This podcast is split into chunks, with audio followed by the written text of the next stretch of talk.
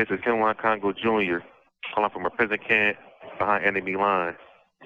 Pennsylvania Senate Bill 135 gives parole eligibility to those who are serving life sentences.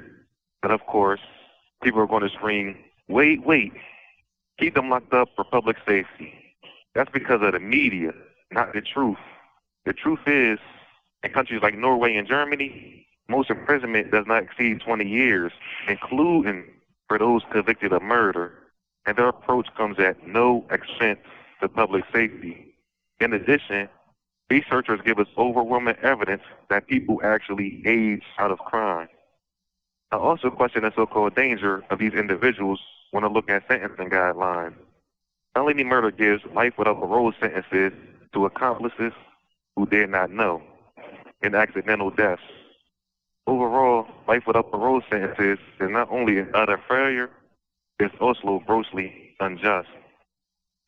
To support Pennsylvania Bill 135, support CADBI, which stands for Coalition to Abolish Death by Incarceration.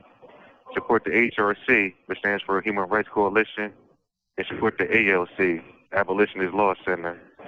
This is Kenwan Congo Jr. calling from prison camp behind enemy lines. Thank y'all. All power to the people.